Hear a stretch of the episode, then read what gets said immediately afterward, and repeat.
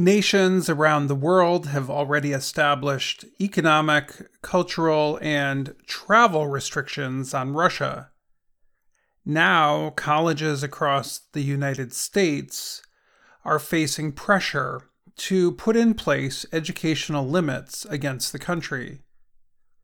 The restrictions could affect the exchange of students between the two countries and they could end research projects that receive money from universities in the US.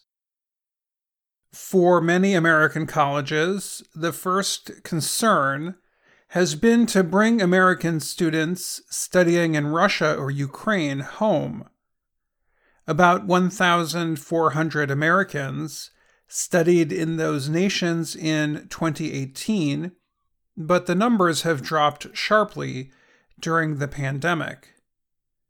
When Russia invaded Ukraine, Middlebury College in Vermont suspended a study abroad program in Russia at the end of February.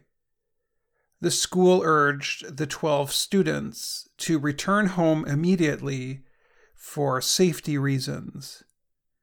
Among them was Xavier Ridgely, of Tulane University in New Orleans. Ridgely said he was sad to leave. He called the program in Moscow the opportunity of a lifetime. Other schools, like Dartmouth College of New Hampshire, are canceling future study programs in Russia, and some are ending financial and educational ties in the country. Soon after the invasion, the Massachusetts Institute of Technology, MIT, said it was ending its partnership with a school in Moscow called Skoltech, an English language technology university it helped start in 2011. MIT officials called it a rejection of the unacceptable military actions against Ukraine. The University of Colorado said it was giving up all investments, including $3.5 million in Russia. The move came after Colorado state leaders urged the school to cut ties. In the state of Arizona, all public universities said they were ending ties with Russia, and Arizona State University said its business school will end connections with the training center in Moscow. State leaders in Ohio and Virginia have also asked their public universities to end investments in Russia. Stanford University, however, is not ending its $1.6 million Russian contract for computer based business courses the university said it is in full compliance with the U.S. restrictions. The 2021 Open Doors report said about 5,000 students from Russia studied in the U.S. last year. In addition, just under 2,000 Ukrainian students were in the U.S. Following the invasion, a few American lawmakers pushed for visa restrictions against Russian students. One even called for sending Russian students home.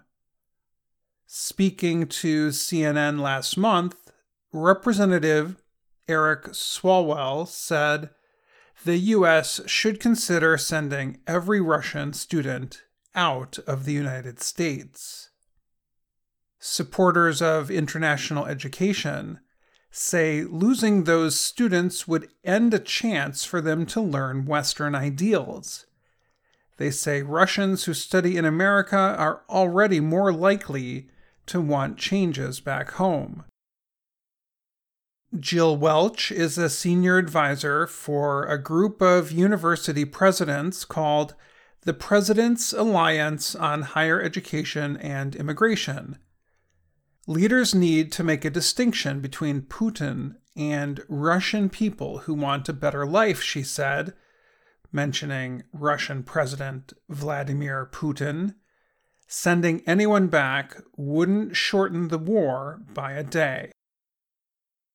That is a concern for Ludmila Fedorova, a professor at Georgetown University in Washington, D.C. Fedorova was born in Russia and studied in Moscow. It's extremely important not to cut ties uh, with Russia because most of the students who who do come to study English, they oppose the regime. And actually, especially now, there will be many uh, students from Russia applying for American programs.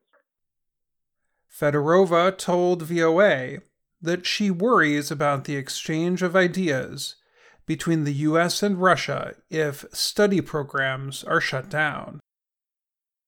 I know that the most important thing now is the war in Ukraine, but I'm also very much concerned about about my friends in Russia who fight for peace and who find themselves in danger and and uh, there is there is no escape for them. I'm Dan Friedell.